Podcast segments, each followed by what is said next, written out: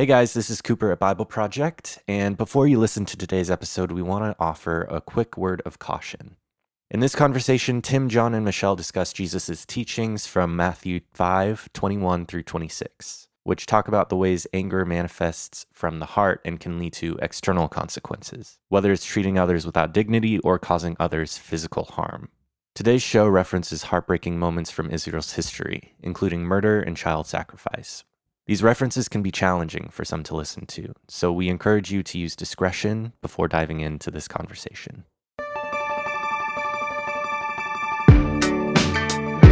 This is Bible Project Podcast, and this year we're reading through the Sermon on the Mount. I'm Jon Collins, and with me is co host Michelle Jones. Hi, Michelle. Hi, Jon. Okay, so Jesus boldly claims that he didn't come to discard the commands of the Torah, the Israelite scriptures. Instead, he says he came to fill them full. Right, and his whole life fills full the story of the Torah. Jesus lives a life of justice and right relationships. He dies a sacrificial death as an atoning sacrifice for us, and his resurrection from the dead gives us hope for a renewed world. Okay, well, that's the story being filled full. But what about all the commands of the Torah, the laws that God gave to the ancient Israelites? You know, like do not worship other gods, do not murder, do not covet, etc. Right. A lot of people in Jesus' day wanted to know his opinion on those commands. Like, do he and his followers adhere to them? How do they adhere to them and live them out appropriately? Exactly. So, what we're going to learn today is that God's wisdom can be found in every law of the Torah, and Jesus is going to show us how to find that wisdom. In fact, Jesus gives us six examples of how to do it. He's going to say six times, You have heard that it was said, and then he's going to provide a quote that everybody in his audience would know. And then he's going to say, And I say to you. He's modeling a relationship to the commands of the Torah that he wants his followers to emulate, to see in them the wisdom of God. That's Tim Mackie. Today's episode is the first example, looking at the wisdom underneath the command, do not murder. That's one of the Ten Commandments. Yep, and Tim will show us that the wisdom underneath that command is deep and surprising. It's not just helpful, it's essential. Thanks for joining us. Here we go.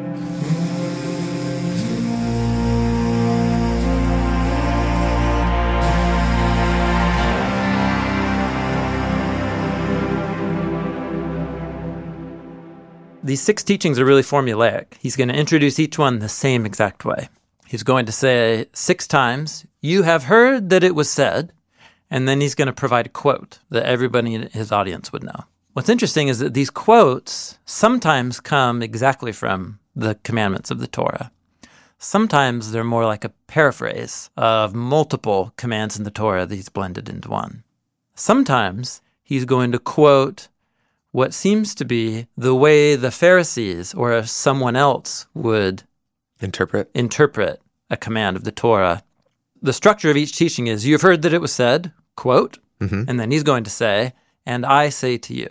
And so the question is, what's the relationship between the thing that Jesus is saying and the quote Yeah. that he says that you've heard? And so it's just helpful to kind of map out the way people have done this real quick. Okay. Um, Can we get one on the brain first? Oh, sure. Okay. So you have heard that it was said to the ancients, the people long ago, do not murder. And that comes straight from the Torah. It's one of the Ten Commandments do not murder. Yeah. And so what he's going to go on to say is, and I say to you, do not be angry with your brother. You've heard it said, do not murder. I say Yeah. to you, don't be angry with your brother. So one way that people have understood him is that Jesus is offering a counter teaching or his own teaching that is meant to be seen as a contrast. The Torah said, don't murder, but I say, don't be angry. Contrast meaning, that he's setting himself up as a new source of authority. Hmm. That, listen, the Torah is important, but what's really most important is what I have to say to you. okay. What I'm saying is there's an important strand in Christian tradition and history that's seen Jesus as, even though he just said, I'm not here to dismantle the Torah, that kind of sees him as doing that anyway. Okay. That he's starting a new religious movement based off his teachings, not the commands of the Torah. Okay. So he's bringing him up in order to say my teaching's important. Correct. Okay. So this way of understanding these six teachings is so common that The way you refer to this block of teaching, even still in biblical scholarship, is to call them the antitheses, hmm. the six antitheses. Hmm. The Torah says this, Yes. antithesis, but I say this. Got it. There are a lot of English translations that also kind of set you up for the antithesis view by translating the Greek word in between the two sayings with the word but. Mm-hmm. You've heard it said, But I say to you. But I say to you. And that's a possible translation of the Greek word. It's the conjunction de. It's just two letters. Hmm. But it's a super flexible conjunction. It hmm. can be used in contrast, it can be used just as a joiner mm-hmm. it's all about context. but in this case, the context is determined on what you think in the first place. So that's, that's one way. You could interpret what he's doing the exact opposite to say Jesus actually agrees with the command, and all he's going to do is go on to apply it in very practical ways. You've heard that it was said, don't murder? Exactly right. And so I say to you, don't be angry. And he shows the application of the command. And so, if those are two extremes, Jesus does a little bit different of a thing with each of the six. He doesn't pull the same move every time. What he said he was going to do was offered teaching about how the Torah is fulfilled. Those his words. Yeah.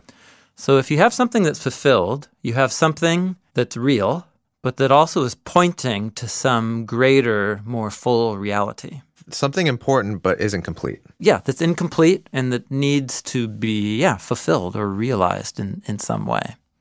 This is what Jesus says I'm here to fulfill the Torah and the prophets. So we've used the commands of, as pointing to some way of life or way of living that is bigger and more expansive and deeper than just the words of the command itself. And if you're looking for a common denominator underneath all six of them, it seems to me something more like that is going on. This is the wisdom literature approach. Yeah, that's right. That's exactly right. And we talked about this before when we talked about the law in the How to Read series, probably. Mm-hmm. When you come to these commandments in the Torah, one approach is okay, I'm just going to do all of these things. But there's a couple problems with that. One is you can't actually do every single one. Yeah, It'd be impossible. yeah. Unless you're an ancient Israelite farmer. Unless you could tr- time travel. yeah, totally. Yeah. So time travel's off the table. You can't. So that's the biggest one.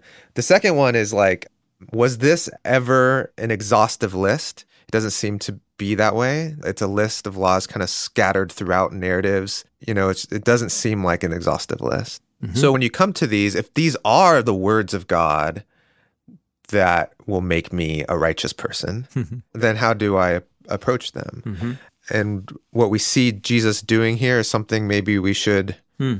learn from. Uh, yeah, I think he's modeling a relationship to the commands of the Torah that he wants his followers to emulate, to see in them the wisdom of God. What is the kind of life, human life, and relationships that fulfill the deepest intention of these commands? It fulfills the Torah. It fulfills the Torah in the sense that the purpose of the Torah was so that Israel could be a righteous people Yeah, yeah, and through that be Yeah. the kind of humanity yes. God intended humans to be Right. and then go Yes. and make that known to the nations. Yep, the light in the city on the hill, so that when people look and say, Well, I might disagree with your theology, but man, But you're the kind of human I want to be. but that's the kind of human community and relationships that we ought to be striving towards. Yeah, Jesus expects that his followers will be persecuted. But what he also expects is that people will respect their way of life and the way they relate to each other within their community.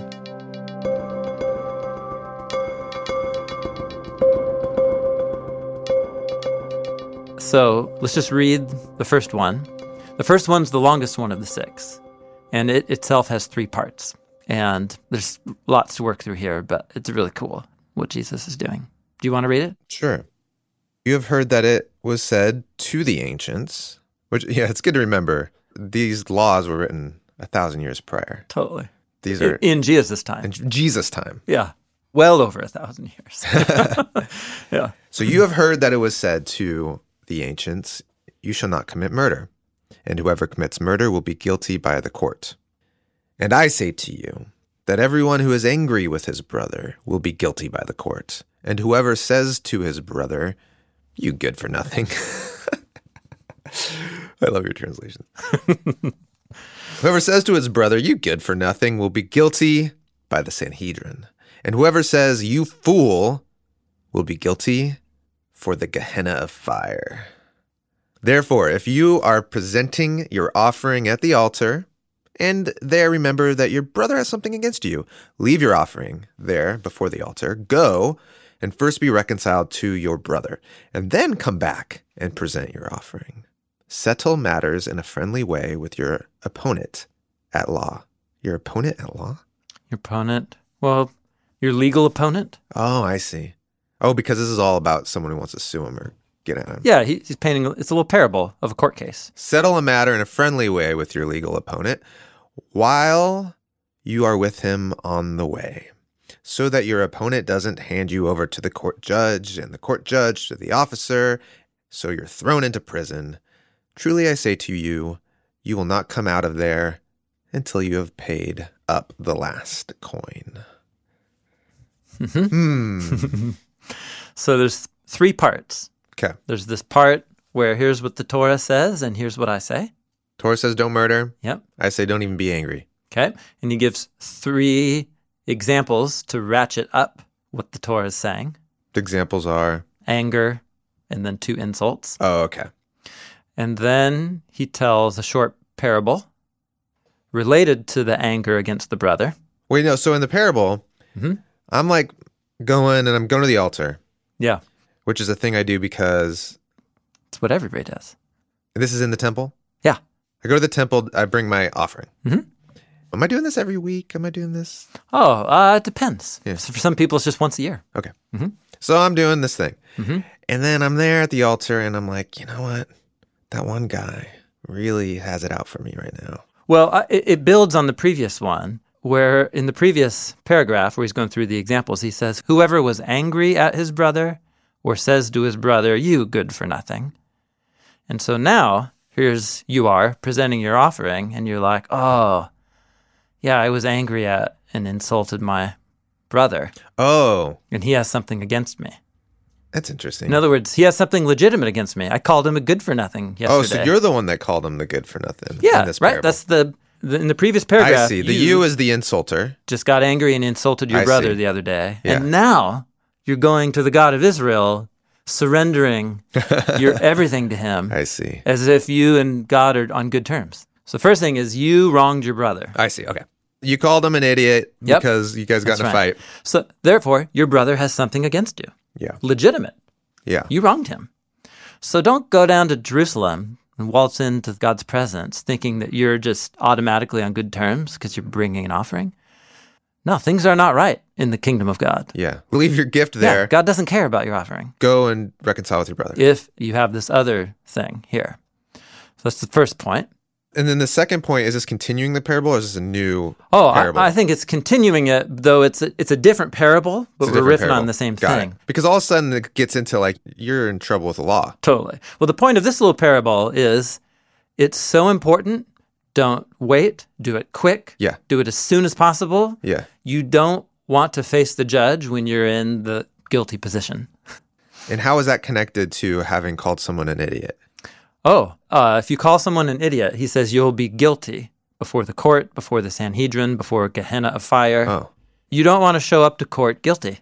you want to show Now- up to court having settled matters. Here here in Portland, I'm not gonna get fined for calling someone an idiot. No, no, I'm not even, no. It's not even a misdemeanor. no, totally. Is it is it a big deal back then? You call someone a name and you're gonna go to jail? no, to Jesus, it's a big deal. Uh, Jesus is a big deal. this is the kingdom of the skies. Okay. All right, so that's the big picture here. Okay. So let's go back up to the beginning. Don't murder. One of the Ten Commandments.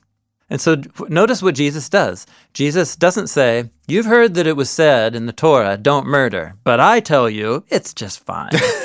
like that would be the Yeah, that'd be weird. That'd be weird. Yeah. Right. So what he first does is he says, Whoever commits murder will be guilty by the court. Yes. Like the Torah is exactly right. Yes. God's will is against, well, Jesus is going to talk about what God's will is being revealed in the commandment. But at a base level, ending the life of another human is punishable by the court. So he agrees with the Torah. But Jesus wants to then invite us to see that there is something deeper. There is some value that's at work here underneath the command, driving its heartbeat, so to speak. Why that- why is it a bad thing to kill someone? Exactly. And if I've gone through my whole life never having murdered someone, does that mean I automatically have lived by the will of God? And that's where Jesus would say, no, no, no, no, no, no. So much more. The court of the kingdom of God doesn't care if you just ended the person's life. Yeah. It cares about this deeper thing behind the law. Yeah. So Which- congrats. you never murdered anyone, Yeah. but everybody in your life hates you because you belittle them Mm, and devalue their contributions at work. And yeah. you, you think you're better than everybody else. Right. and you're mean. In Jesus' mind, that is a human being who's just as distorted And it's just as punishable by the courts. and In his that mind. matters to God Yeah. just as much as murder. Yeah. So let's look at this first little saying. See, he says, So I say to you, and he has three things, and they work in this really cool way that I had not quite noticed before. So he says, uh, Everyone who is angry with his brother is guilty before the court. And not really. That's Right? Yeah, in the kingdom of the skies. Yeah. Okay. Yeah, yeah. In yeah. this kingdom reality, yeah. The court would be like just as bummed Yes. with your anger. Yeah. Yeah. Everyone's worried about being guilty of murder. But what if I knew I would be held as equally accountable for an expression of anger? You should be taking it just as seriously, Just as seriously. That's his point. which I don't. Okay, so let's keep going. What kind of anger is Jesus getting at here? I mean, there's anger and there's anger. So, so he's going to have three examples that unpack the anger. Well, whoever says to his brother, you good for nothing. This is interesting. It's the Greek word raka, Oh, yeah. which is actually just straight up spelling an Aramaic word, uh, reka, which means empty one. Empty one. Yeah. And what is it usually in like NIV or ESV? Oh, interesting. I forgot. I'm looking at NIV. I don't know what year. It doesn't even translate. It just says raka Oh, okay. with a footnote saying an Aramaic term of contempt. so that's the second one. And then the third one, whoever says, and the Greek word is more, where we get moron in English, Hmm. you fool. So this is interesting. Notice that the description of the misbehavior actually gets less intense.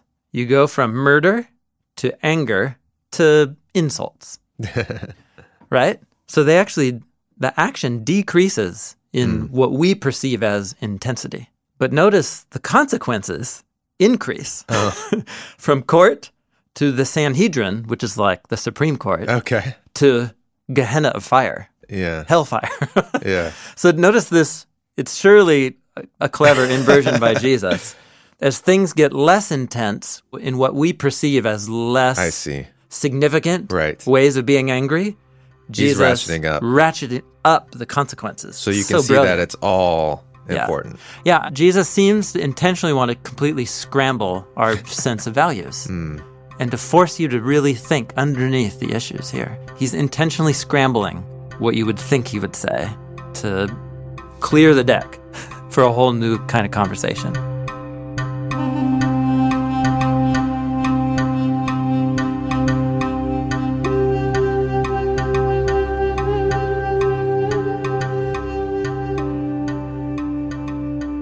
Is it important that these insults seem specific to the value of the human?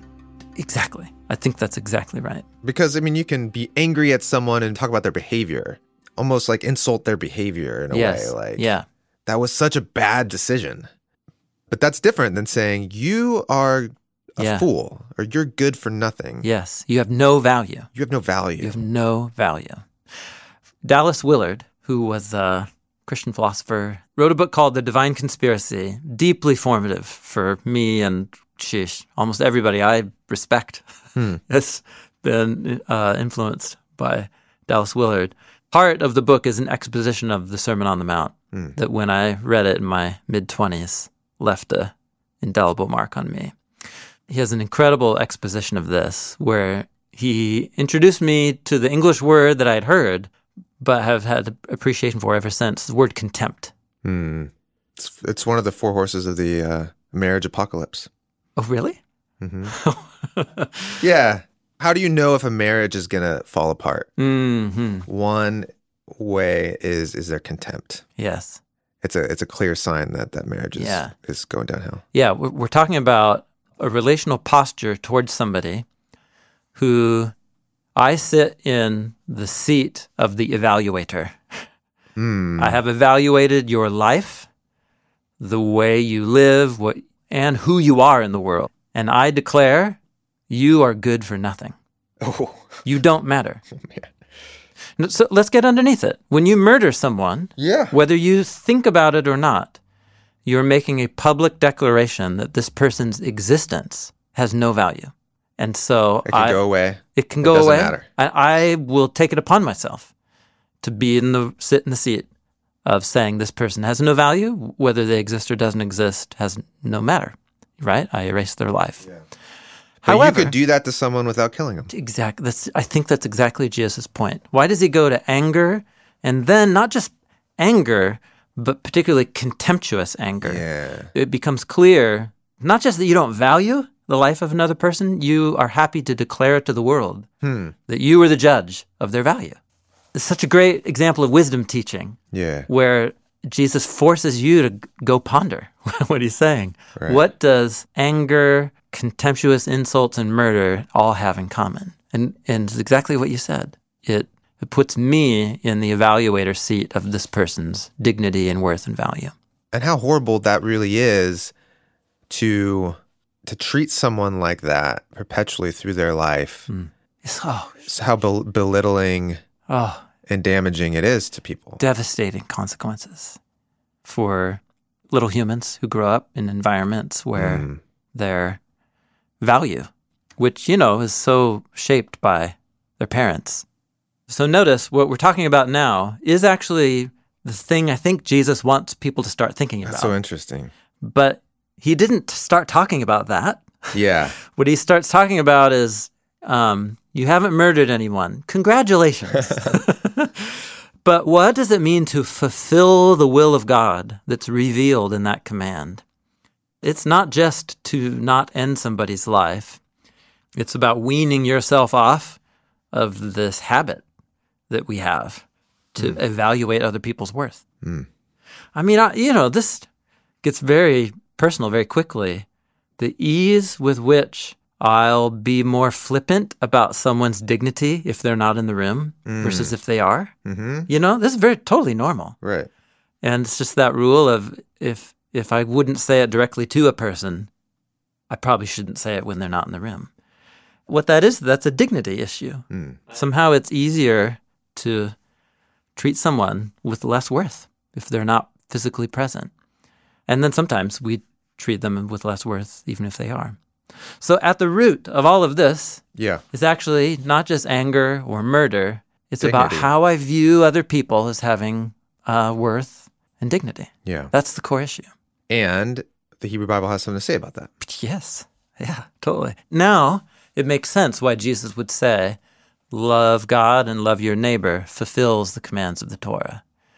To, to love someone is to value their existence as precious before God Yeah. and therefore precious to you because they're an image of God. Right. And that that idea Yeah. that we're all the image of God is kind of the almost take it for granted thing Yeah. underneath all of this. Yeah, it's like the deep, deep logic Right. underneath this And- teaching. Yeah. And not just me and my family and my tribe or my nation, but like everyone is the image of God. hmm So don't murder. And so Yeah. don't devalue people. That's right. Whether it's through your actions towards them or in your language about them or to them. in your attitude towards them. Yeah. Correct. Yeah. In the mindset. Yeah. Because if you think of somebody as good for nothing, you're actually cultivating, fostering a, a narrative in your mind that what, what, what, how you value that person actually matters somehow. I really, it's about putting myself in the place of God as the ultimate evaluator, so to speak. So uh, that's profound, man. This is, I say, don't be angry. Actually, here, I'm going to quote from a scholar who I have throughout the series, Jonathan Pennington. He uh, has a great way of stating what Jesus is doing in relationship to the command, don't murder. Puts it this way He says, Notice that Jesus does not abolish the seventh command. Rather, he shows the deepest sense and the consummated reality of the commandment. That is, its fulfillment. And that's what he said he was going to do. Hmm. He gets to the heart of the matter by saying the real issue underneath murder is not the act itself, and it is a wrong and devastating act, but the heart or the inner disposition of the actor. Not committing the physical act of murder is good and right, but it is not the true litmus test of alignment with God's will and coming kingdom.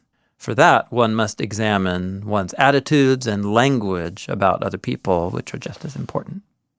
For Jesus, a life that aligns with the will of God is that my actions and my thoughts mm-hmm. towards other people are generous. Yeah. So generous that even when I'm tempted to think that I'm better than them, that my opinion about their worth actually matters, hmm. God is the one whose existence establishes the worth of other humans because they are the image of God. And relationships in the kingdom are to mirror that reality, which means every single human I come into contact with is of ultimate sacred worth and dignity. You can tell whether or not someone really believes that with what they're tempted to do when they're frustrated with somebody's behavior.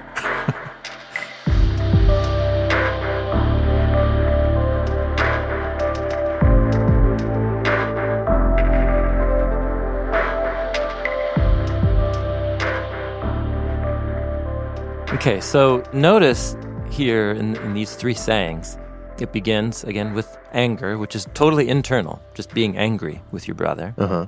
The second one is that anger or contempt finds expression in words, which is a in the first insult, you empty nothing. That's pretty vicious. You're That's a real mean insult. you're attacking the value of another person's life in a public way. Yeah. Like a public kind of shaming. Hmm. Whereas the last one, more in Greek, is just kind of saying, you idiot.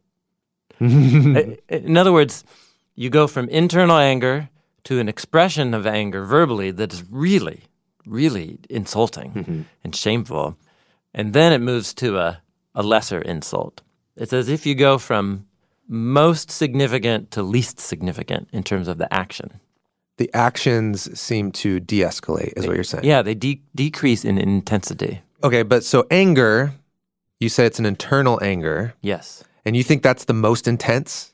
I guess it depends on if you see a hyperlink to the Cain and Abel narrative, which most scholars do. I see. Um, again, so this is the exact language of Cain was angry at his brother Okay. and then murdered him. Okay, so the kind of anger, it's rage. It's like a murderous yes, rage. There you go. Murderous rage. Okay. Yeah. So the, okay, then it really is de-escalating from murderous rage, Yeah. Yep.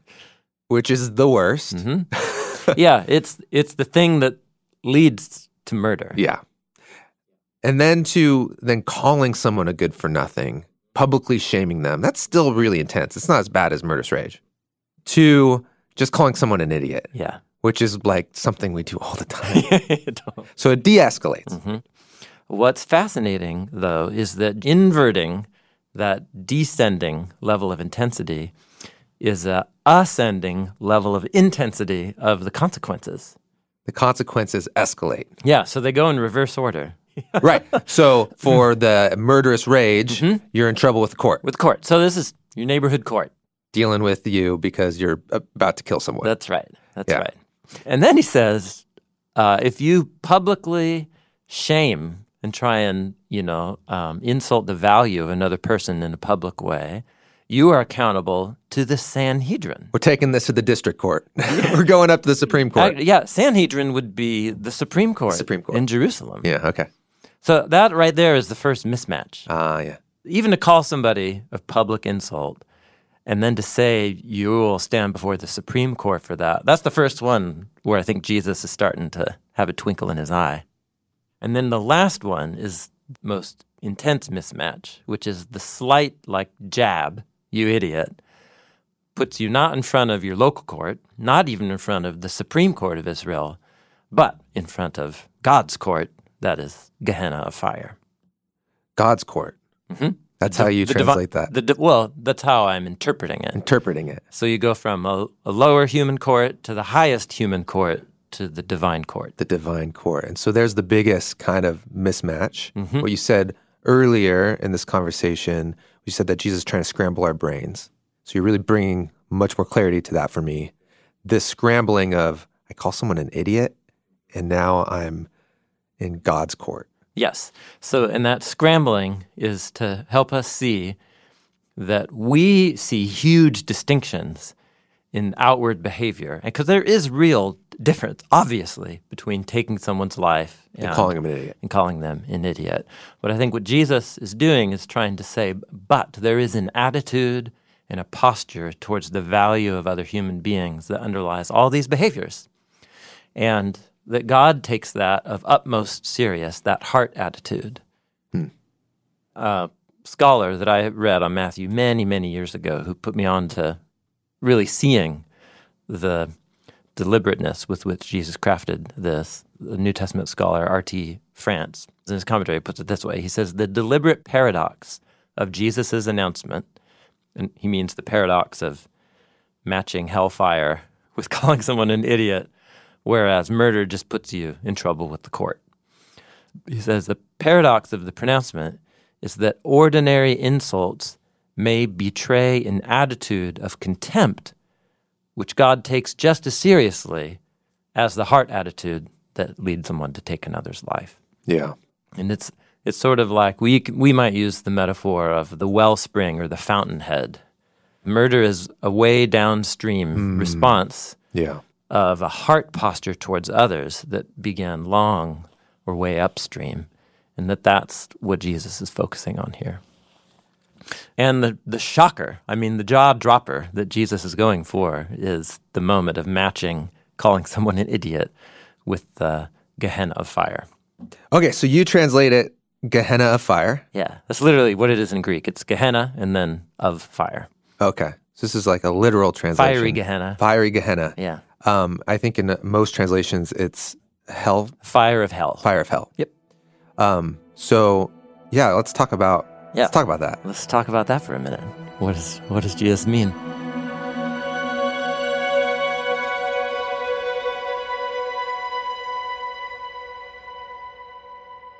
If you're reading through the New Testament, this is the first appearance of this word in the New Testament.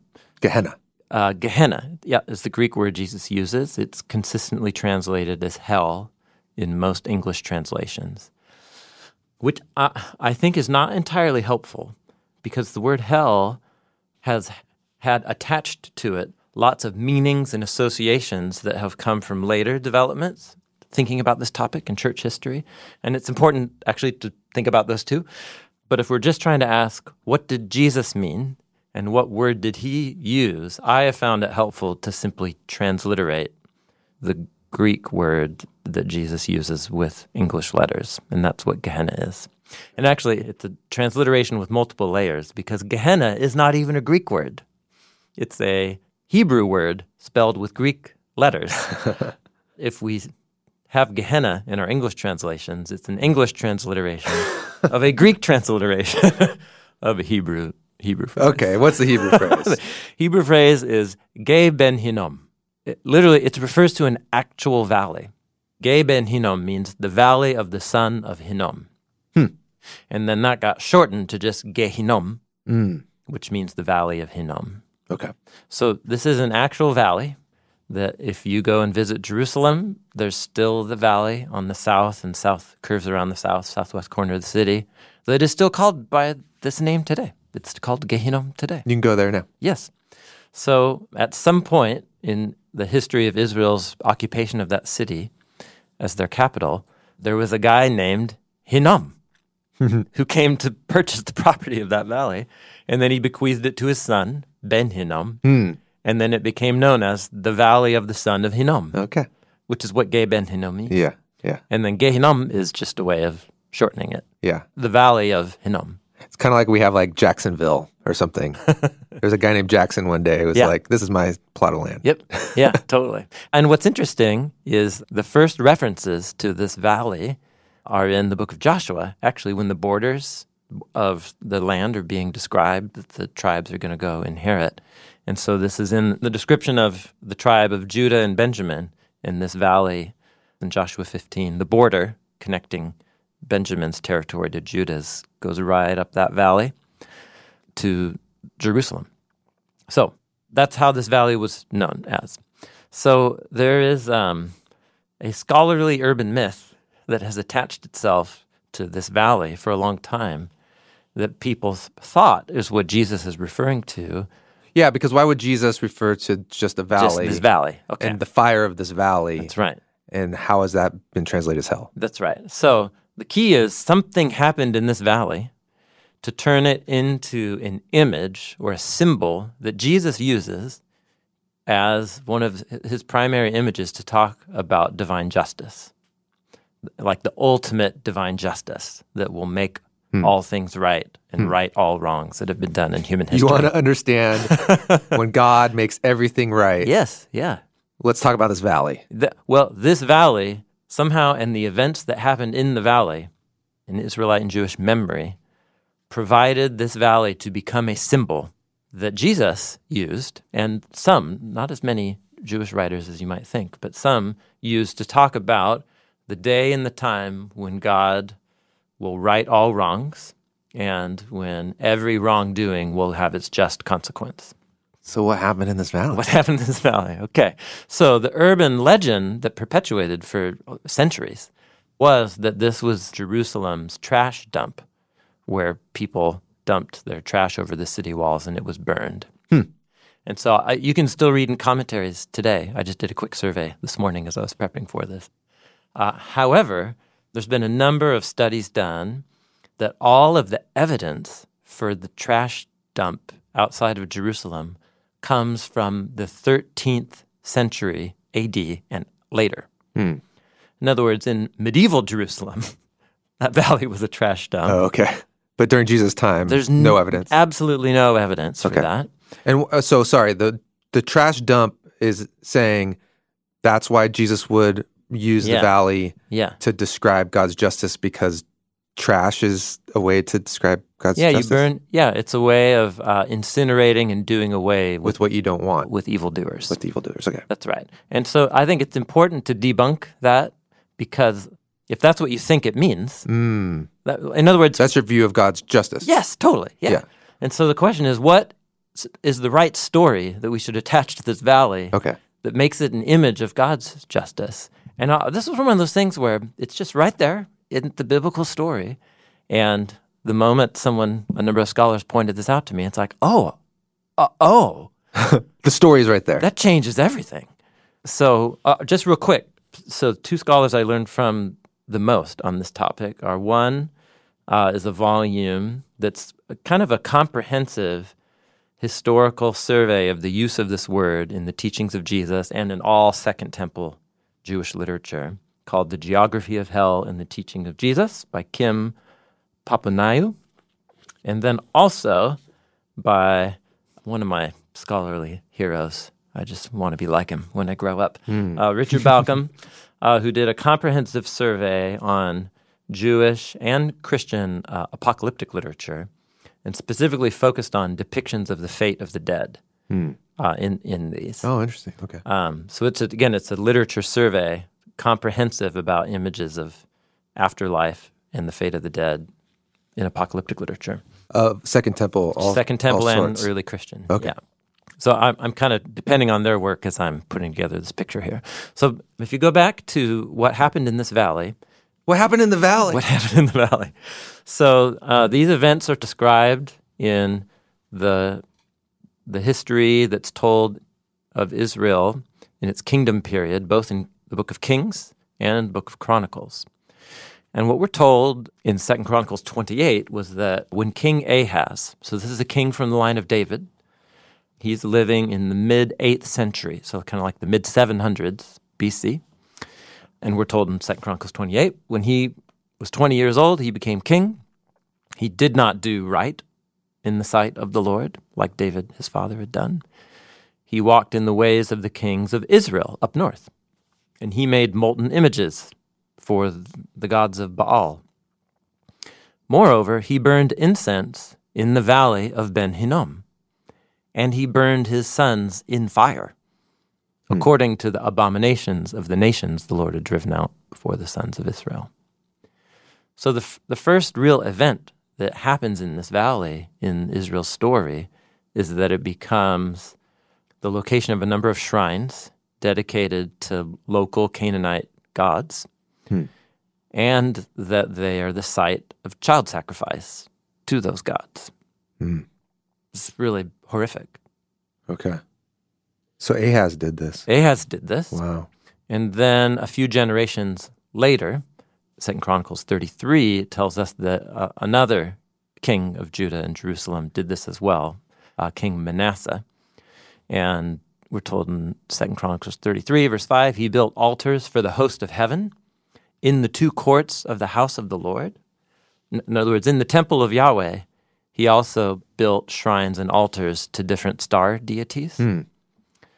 And also, he made his sons pass through the fire in the valley of Ben Hinnom. He practiced witchcraft and divination. And Pass through the fire. That's like a idiom for It's an idiom of incinerating uh, an infant on an altar Oh. as an offering.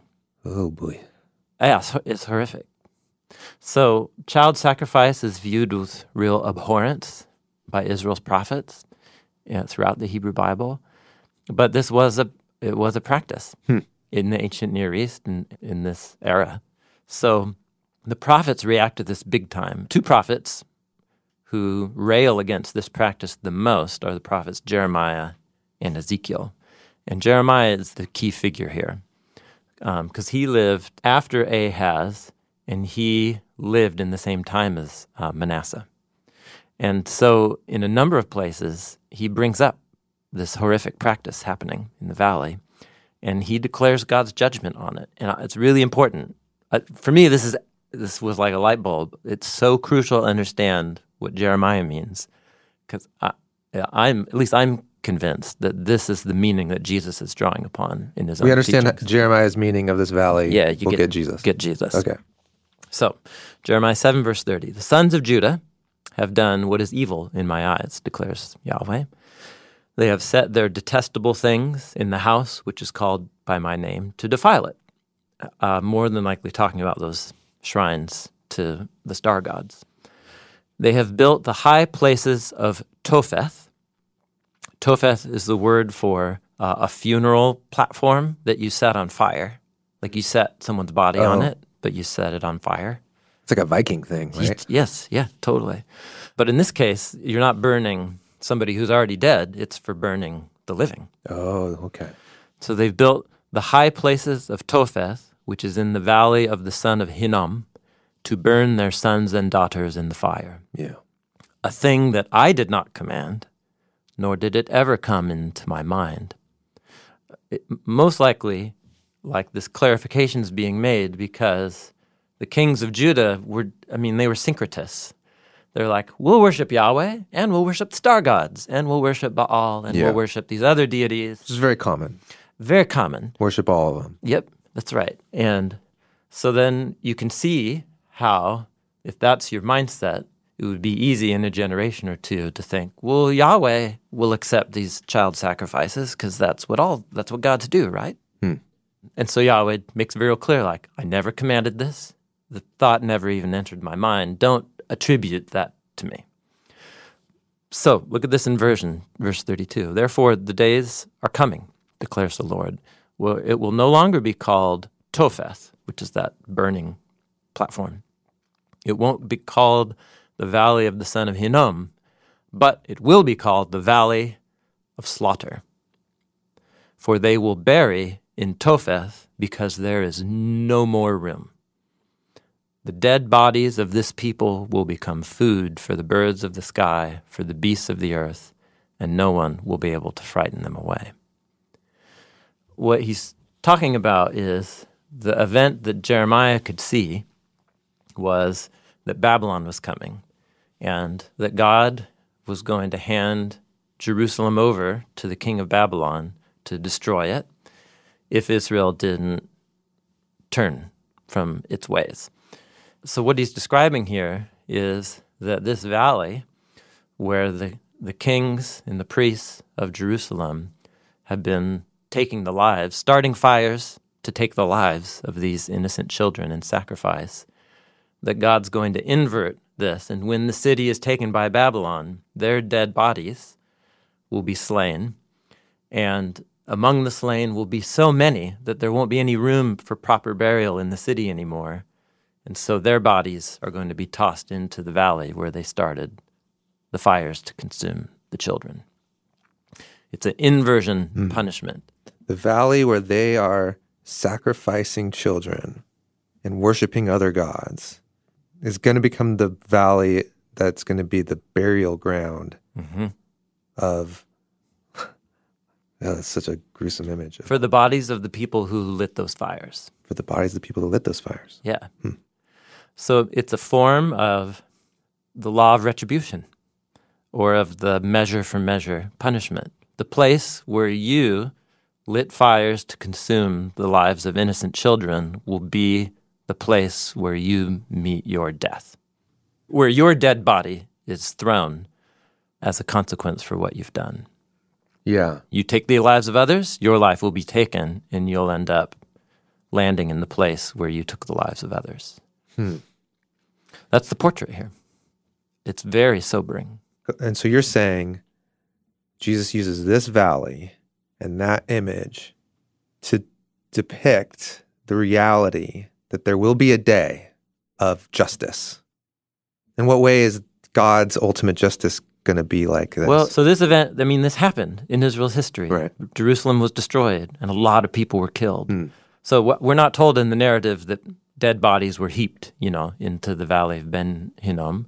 But that's at least how Jeremiah framed it up. That that's that's what will happen. That's what will happen. So the idea here is that the fires of this valley were lit by people, but that God would respond to that grave injustice by bringing justice. The person who digs a pit will fall into it, as in the Proverbs, or measure eye for eye, tooth for tooth. So the fires that these leaders lit in Gehenna will be turned back upon them, so to speak, hmm. and they will meet their doom in that same valley where they took the lives of others. And that God is seen as the orchestrator of bringing upon others hmm. the death that they inflicted on the innocent.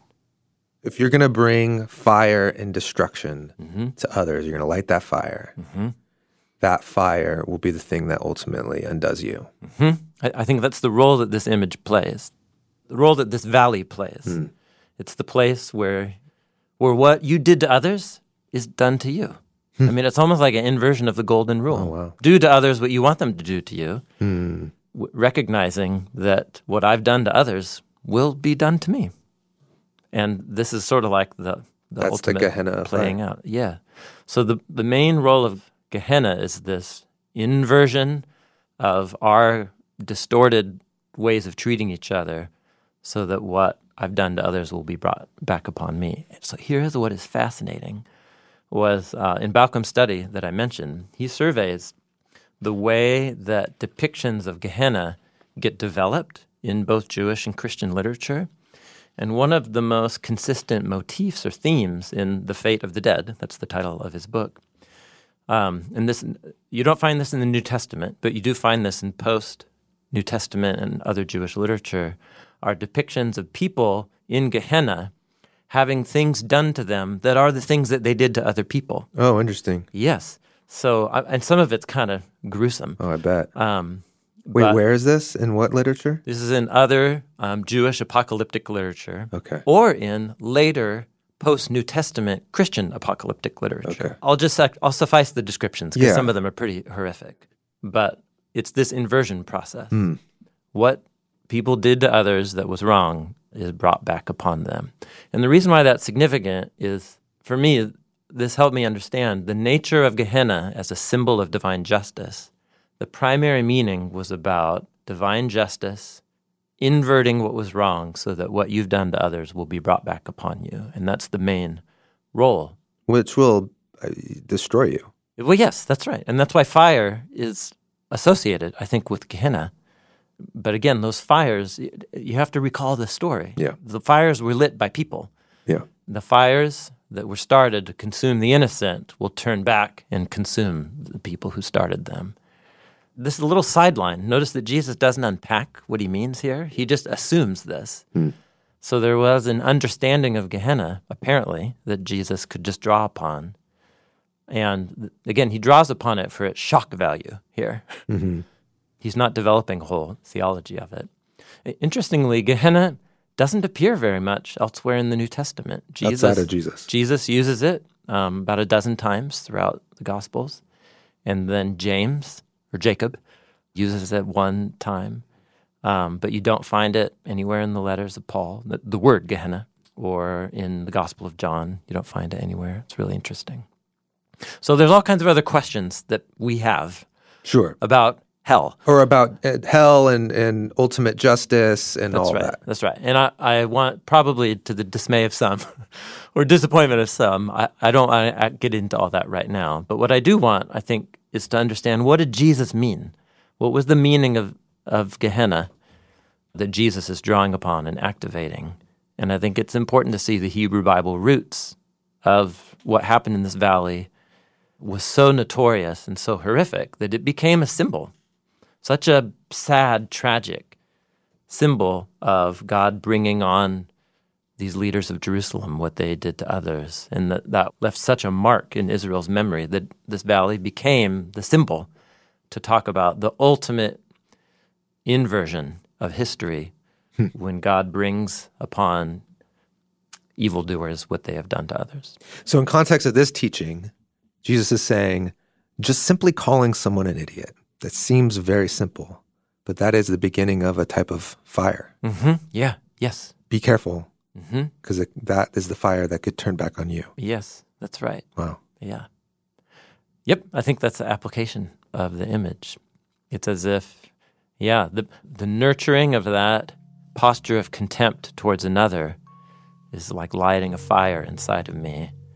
This is a sobering teaching. I, the more years I've spent with it, the more I can see how Jesus so carefully crafted these four parts: the quotation from the Ten Commandments, and then how he unpacks it. It's really careful. He's inviting us, it's almost like a riddle hmm. that he's invited us to meditate on each of the little parts to see something really profound at the bottom.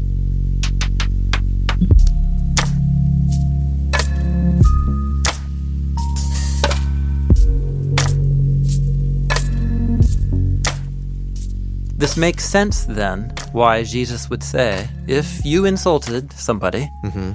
and you know they have something against you, don't even think about trying to go present yourself in public as somebody who's right with God. Hmm. Your relationship with God is completely intertwined and interdependent mm-hmm. on the health of your relationships with other people. Yeah. How you relate to other people is how you relate to God. So let's step back and reflect.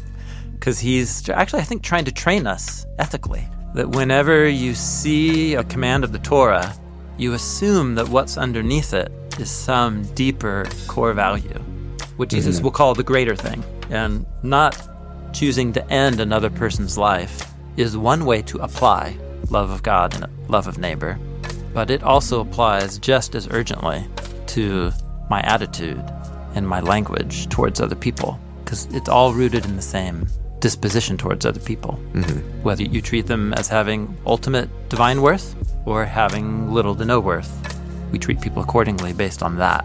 And he says that's what the command is about. It fulfills the Torah.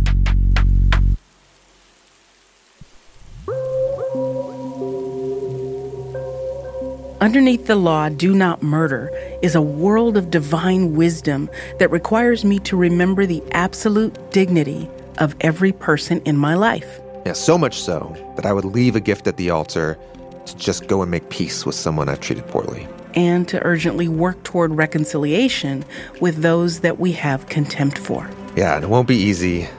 Lord have mercy. And grant us wisdom. That's it for today's episode. Bible Project is a nonprofit that exists to experience the Bible as a unified story that leads to Jesus. Everything that we make is free because it's already been paid for by generous supporters just like you. Thank you for being a part of this with us. Hi, this is Raymundo, and I'm from Asheville, North Carolina. Hi, this is Anna, and I'm from Nashville, Tennessee. I first heard about Bible Project a couple of years ago when I was searching for a solid Christian podcast to listen to when commuting to and from work. I first heard about the Bible Project from a friend of mine. I use the Bible Project as a complementary tool for my personal journey in studying the Bible. My favorite thing about Bible Project is definitely listening to the podcast and getting to be a fly on the wall in Tim and Jon's conversations.